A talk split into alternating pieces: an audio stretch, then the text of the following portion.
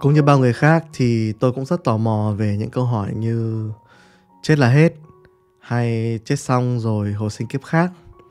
Rồi tôi cũng được nghe nhiều sự tích về gọi hồn người chết, rồi nào là ma quỷ ám.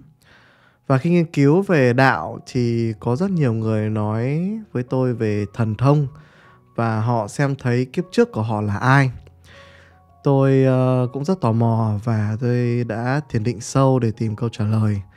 Và trí huệ đã trả lời cho tôi một đáp án. Và tôi sẽ chia sẻ đáp án đó trong postcard của tuần này. Mời bạn lên thuyền và lênh đênh cùng tôi trong câu chuyện của vũ trụ tuần này và trước khi bắt đầu, bên cạnh hoạt động podcast này, nếu như bạn là người có dự định khởi nghiệp trong tương lai, thì bạn có thể truy cập vào website chính thức của tôi tại địa chỉ nguyenminhngoc.vn để xem thêm những bài học mà tôi đã biên tập từ năm 2013 đến năm 2023. Và tôi tin rằng bạn chỉ mất 2 ngày để đọc và có thể tiết kiệm được từ 3 đến 5 năm tuổi trẻ của mình. Quay lại với hành trình podcast này thì bên cạnh việc chia sẻ những bài học tới cộng đồng thì bây giờ tôi có thêm một mục tiêu nữa, đó là tôi muốn lưu giữ lại những bài học mà tôi tâm đắc tiếp theo để gửi tới con trai của tôi. Để sau này một ngày nào đó thì cậu ấy lớn lên thì postcard này sẽ là nguồn cảm hứng và kiến thức cho cậu ấy học tập. Chương trình của chúng ta sẽ xoay quanh bốn chủ đề chính là định hướng cuộc sống, khởi nghiệp, kinh doanh và bán hàng. Và nếu như bạn cũng đam mê với bốn chủ đề này thì hãy đồng hành cùng với chương trình. Lịch phát sóng đều đặn của chương trình sẽ vào lúc 8 giờ tối chủ nhật hàng tuần. Và bây giờ chúng ta cùng bước vào câu chuyện của tuần này. Trước hết thì chúng ta cần có một sự thống nhất về góc nhìn tổng quan trước và tôi xin bật mí thêm là tôi làm postcard này trong cái giờ phút này với một suy nghĩ duy nhất, đó là tôi muốn đưa câu trả lời mà trí huệ giải đáp cho tôi tới con trai của tôi. Còn đúng hay sai thì các bạn cứ đi bắt đền trí huệ của vũ trụ, chứ đừng hỏi tôi vì sao lại như thế. Vũ trụ sinh ra từ đâu thì thực ra tôi vẫn chịu giả thuyết về vụ nổ Big Bang hay gì đó thì tôi cũng không dám chắc nhưng có một thứ khá mới mẻ với đa phần mọi người. Đó là một khái niệm rằng toàn bộ vũ trụ là một cơ thể hợp nhất. Nghĩa là đại vũ trụ chúng ta sẽ bao trùm toàn bộ vật chất và một đại ý thức bao trùm mọi ý thức chính là một cơ thể vũ trụ. Đấy, thì tôi có thể ví dụ cho bạn dễ hình dung hơn thì nếu như coi cơ thể của chúng ta là một vũ trụ thì mỗi tế bào là một sinh vật chúng ta cũng giống như một tế bào ở trong cái vũ trụ đó vậy. Mỗi giải ngân hà giống như một bộ phận của cơ thể và ý thức của mỗi sinh vật thì bằng ý thức của một tế bào thôi. Đấy, bạn bạn dễ hình dung ra khái niệm vũ trụ là một cơ thể rồi chứ, đúng không? Thì trong phật giáo thì luôn có sự tranh cãi về cái tôi, cái ta riêng biệt. Thì thực ra câu chuyện khá là đơn giản nếu như một cái tế bào mà chỉ có năng lực cảm nhận về sự sống của riêng nó, thì nó sẽ thấy nó là một cá thể riêng biệt, và nó nghĩ rằng những tế bào khác là một thằng khác. Điều đó dẫn đến là nó đấu tranh và giành giật sự sống với các tế bào khác. Nhưng nếu mà một cái tế bào mà có đủ trí tuệ và kết nối bộ óc của nó với toàn bộ cơ thể của vũ trụ, hay còn gọi là kết nối với cơ thể con người thì nó chợt nhận ra nó và tất cả các tế bào khác là một thể thống nhất, không thể tách rời. Một tế bào cần lấy dinh dưỡng từ cơ thể vũ trụ và nếu không lấy được dinh dưỡng thì nó sẽ chết. Cũng giống như con người nếu như tách biệt khỏi vũ trụ thì cũng không thể tồn tại. Con người chúng ta sạc năng lượng bằng oxy và nguồn điện được cung cấp bao trùm xung quanh chúng ta. Chỗ nào không có oxy là chúng ta sẽ ngòm như một chiếc máy tính bị rút điện vậy. Rõ ràng vũ trụ thiết kế một hệ thống cung cấp năng lượng cho sinh vật cũng giống như con người chế tạo ra máy tính, thiết bị cắm đằng điện dây. Vậy chúng ta không thể tách rời khỏi vũ trụ này. Nhìn rộng ra thì chúng ta chính là một tế bào của vũ trụ. Tất cả vũ trụ là một thể thống nhất. Vậy nên nếu như nhìn bằng ánh mắt của một tế bào thì nó sẽ có cái tôi, cái ta riêng biệt. Nhưng khi tế bào đó thiền định đi sâu và cảm nhận sẽ thấy được một sự kết nối với vũ trụ và khi cảm nhận được cái thân thể vũ trụ của mình thì cái tế bào đó sẽ chợt nhận ra nó là vũ trụ và vũ trụ cũng là nó. Và trong đạo Phật thì cũng lý giải điều này. Khi một vị Phật đắc quả thì sẽ cảm nhận được tam thân Phật nghĩa là sẽ cảm nhận được ba thân thể thống nhất hòa hợp trong một hình hài nhỏ bé của một con người. Trong ba thân thì có hai thân mà chúng ta đa phần có thể cảm nhận được, đó là báo thân và ứng thân, hay còn gọi đó là thân xác vật lý và thân xác linh hồn. Chính là cái linh hồn nhỏ bé của chúng ta. Còn cái thân thứ ba được gọi là pháp thân. đây chính là cái thân của vũ trụ đó chính là linh hồn của cả vũ trụ hiện diện hòa hợp cùng với thân xác nhỏ bé trong chúng ta và để dễ hình dung hơn thì chúng ta sẽ so sánh coi cơ thể chúng ta là một vũ trụ thì một tế bào nhỏ bé trong cơ thể vốn ban đầu chỉ cảm nhận được cơ thể vật chất và thể linh hồn nhỏ bé, bé xíu của nó. Một tế bào nó chỉ có kích thước 8 micromet, nó chỉ tương đương 1 phần 10 đường kính của sợi tóc, mà lại có trí tuệ của một con người, hiểu thấu được nhân sinh quan của một người thì theo bạn nó sẽ như thế nào? Đó chỉ cần phóng to cái ví dụ đó ra thì chúng ta sẽ nhìn thấy là một con người phóng to ra thì con người sẽ trở thành vũ trụ và tế bào sẽ trở thành con người. Bạn đã hình dung ra được chưa? Đấy, vậy nên là một vị Phật đắc quả sẽ hòa hợp được ba thân thể đó. Bấy giờ sẽ thấu hiểu được nguyên lý của cuộc sống tự nhiên và nhờ ánh mắt của pháp thân hay còn gọi là ánh mắt của vũ trụ thì nếu một tế bào đắc đạo thì nó sẽ hòa hợp được pháp thân. Vì thế tế bào đó sẽ có trí tuệ của cơ thể của một con người và bạn sẽ tự tưởng tượng có bao giờ bạn ghen ghét đố kỵ với một tế bào trong cơ thể của mình hay không? Có còn sân si oán hận hay tham lam dưỡng chất cơ thể của chính mình hay không? Đó là vì sao đức tính của một tế bào thành Phật luôn luôn cao cả và có sự bao dung yêu thương. Nó nhìn 30.000 tỷ tế bào khác dưới ánh mắt của một trí tuệ con người.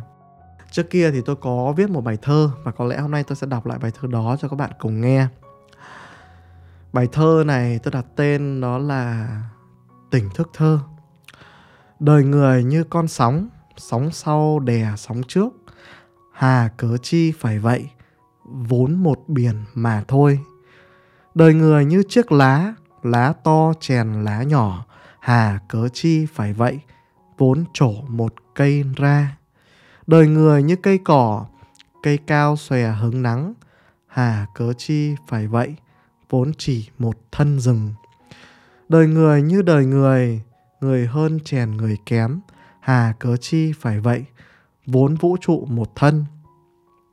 Người như sóng, như lá, như cây, vốn dĩ tôi là bạn và bạn cũng là tôi. Tạo hóa sinh ra vốn chẳng tách rời, do u mê lầm tưởng ta riêng biệt. Chiêm nghiệm đi rồi một ngày tỉnh thức, ta vui mừng giữa chốn nhân gian, nhận ra mình khắp nơi không phân biệt, lòng tự tại hành động cũng như không. Đó là bài thơ mà tôi đã viết thì uh, cũng rất mong là các bạn cũng có thể cảm nhận được những ý tứ ở trong bài thơ đó. Và tất nhiên thì dạo đầu chủ đề này thì tôi cũng chỉ mong rằng là các thính giả và con trai tuệ kiên có thể hình dung ra được và hiểu được cái nguyên lý vũ trụ là một là một thể duy nhất. Và tiếp theo thì tôi sẽ trả lời câu hỏi đó là tại sao hiểu được nguyên lý rồi nhưng chưa chắc đã đắc đạo được thành Phật. Thì uh, vì đơn giản đó là cơ thể vật lý và linh hồn nhỏ bé của chúng ta chưa hòa hợp được với thân thứ ba pháp thân chưa thể hòa hợp được với báo thân và ứng thân. Cũng giống như tế bào nhỏ bé kia chưa đủ năng lực và sự chấp nhận ý thức của cả vũ trụ, của cả cơ thể con người nằm trong một tế bào 8 micromet bởi nó sẽ sợ hãi và không tin vào điều đó. Vậy nên cơ thể chúng ta thường sẽ phải trải qua một hành trình sống, cảm nhận dần sự trưởng thành theo thời gian. Đến khi nào mà cơ thể vật lý, cơ thể linh hồn nhỏ có thể đủ năng lực đón nhận ý thức lớn của pháp thân – thì lúc đó thì chúng ta mới có thể thành Phật. Vốn dĩ thì pháp thân vẫn tồn tại trong chính chúng ta nhưng đôi khi chúng ta chưa nhận ra.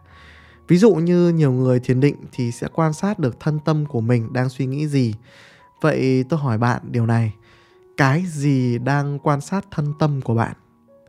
Hoặc như chúng ta nằm mơ và chúng ta thấy chính mình ở trong giấc mơ, nhưng mà bạn đang đứng nhìn thấy chính mình, vậy cái gì đang đứng nhìn ở đó?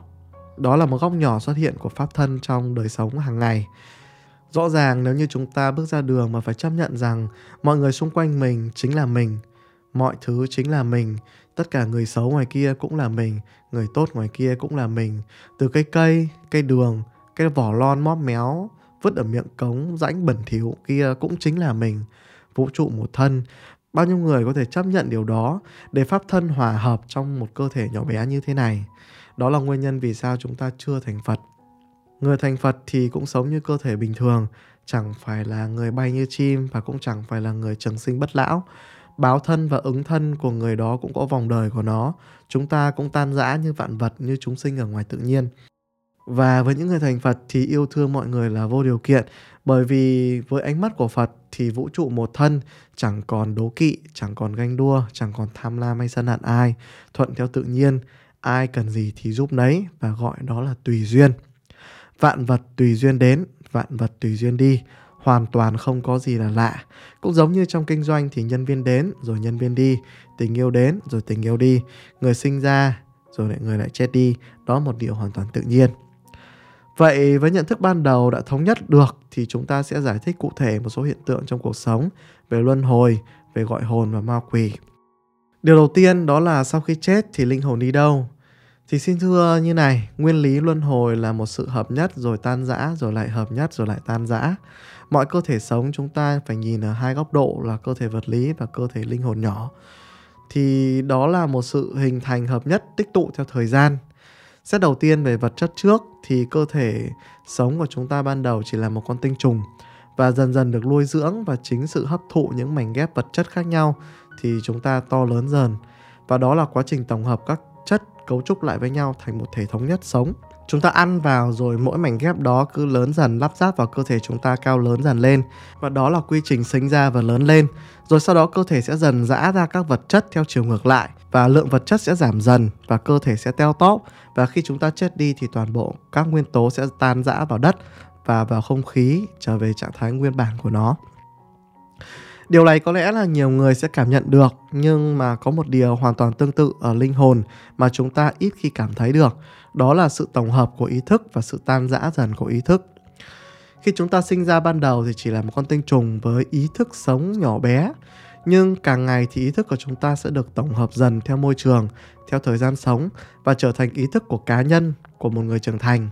Rõ ràng ý thức của một người là sự tổng hợp của nhiều năm tháng học tập, tiếp xúc với nhiều người khác và đưa ra quan điểm ý thức riêng và góc nhìn riêng của một cá thể sống về cuộc sống. Nhưng rồi khi chúng ta già đi, trải nghiệm đủ lớn thì con người sẽ dần trao đi hoặc đôi khi là tự từ bỏ đi những ý thức trong cơ thể, không còn quan tâm hứng thú với nhiều ý thức không cần thiết. Và cứ dần dần từng mảnh ghép ý thức sẽ rời bỏ khỏi cơ thể và trở về với môi trường. Thế giới vật chất có nguyên tố hóa học như chúng ta được học thì thế giới ý thức cũng vậy. Mỗi ý thức là một mảnh ghép ý thức nhỏ bé đến với chúng ta rồi lại rời chúng ta đi và lại đến với vật chủ khác. Nói như này cho dễ hiểu thì trong mỗi chúng ta sẽ lấy ba ví dụ như sau. Ví dụ như là ý thức ung dung tự tại, ý thức thù hận, ý thức bao dung. Ví dụ ba cái đó thì khi chúng ta phát cái sự thù hận đó ra thì ý thức đó sẽ được truyền sang con cái để chúng nó trả thù cho chúng ta. Hoặc khi chúng ta lan tỏa sự bao dung của mình ra thì nó sẽ lan tỏa tới những người xung quanh khiến những người xung quanh sống bao dung hơn. Và đôi khi sự tĩnh lặng trong cơ thể chúng ta sau khi chết đi sẽ đến với một cái cây ở trong rừng. Vậy nên là những cái cây ở trong rừng nó giống như những linh hồn già cỗi, tĩnh mịch và tự tại giữa cuộc đời.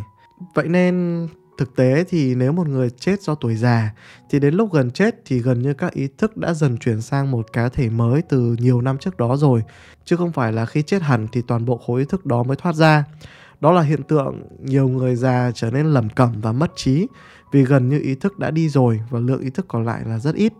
Đối với những người ai sống đến già mà những ý thức tham lam, lo lắng, sợ hãi vẫn còn thường trực trong người mà không buông bỏ được thì lúc này cái khối ý thức đó quyện với nhau và không tan rã ra được.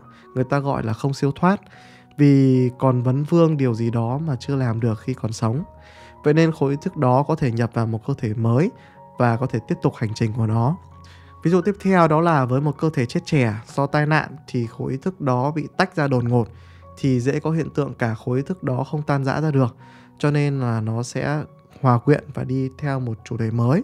Cũng có thể xảy ra cái hiện tượng sẽ là luân hồi nguyên cả khối ý thức đó. Thiên thần và ma quỷ thì đơn giản, đó là những khối ý thức tốt và khối ý thức xấu. Khối ý thức này sẽ cũng theo luật hấp dẫn và đi đến những nơi mà nó yêu thích.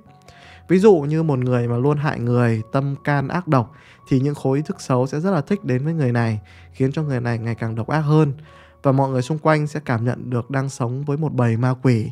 Cho nên có những người chúng ta chỉ cần đứng cạnh họ thôi đã cảm thấy rất là dùng mình. Còn có những người luôn sống trong sự bao dung, sự bình an, yêu thương mọi người. Vậy nên những khối ý thức xấu không thể nào mà đến được với người đó. Mà ở đây các ý thức tốt đẹp sẽ yêu thích và được thu hút về. Cho nên có những người chỉ cần đứng cạnh họ thôi và nghe họ nói đã cảm nhận được sự bình an. Nhưng hiểu biết về ý thức này thì không riêng gì ở đạo Phật hay các đạo khác nghiên cứu, mà phương Tây họ cũng nghiên cứu và đi theo hướng đo tần số. Họ đưa ra sự lượng hóa giúp chúng ta dễ hình dung và họ lấy cái thang đo 1000 là sự chứng thành tránh giác và thang đo giảm dần như sau. Là họ để là đắc đạo thì từ 700 đến 1000 là tần số 700 đến 1000, bình an là 600, vui sướng là 540, yêu thương là 500, hợp lẽ là 400, đón nhận là 350, sẵn lòng là 310, trung dung là 250, dũng khí là 200, tự tôn là 175, tức giận là 150, thèm khát là 125, sợ hãi là 100, dằn vặt là 75, hở hững là 50, tội lỗi là 30 và xấu hổ là 20. Vậy nên suy nghĩ càng tiêu cực thì càng khiến tần số của bản thân xuống thấp và khi xuống thấp thì càng hấp thụ những cái điều xui xẻo, hấp thụ những điều tiêu cực khác đến với mình. Đặc biệt ý thức bệnh tật lại ở tần số thấp, vậy nên những người tiêu cực thì bệnh tật sẽ trở nên nghiêm trọng rất là nhanh. Còn những người có tần số cao thì bệnh tật sẽ tự tiêu tan nhanh chóng khi họ kết hợp với một lối sống lành mạnh. Và cái chủ đề này là một chủ đề khá là rộng và có nhiều điều để phân tích, đặc biệt là cần nhiều thời gian. Vậy nên trước mắt tôi sẽ phân tích gói gọn trong postcard là như vậy. Còn nếu như bạn nào mà hữu duyên thì muốn trao đổi hay thắc mắc gì thì có thể nhắn tin cho tôi. Ờ, uh, postcard này thì khá là dài rồi cho nên là tôi xin phép kết thúc chủ đề ở tuần này ở đây và hẹn gặp lại bạn và con trai tuệ kiên ở postcard tuần sau.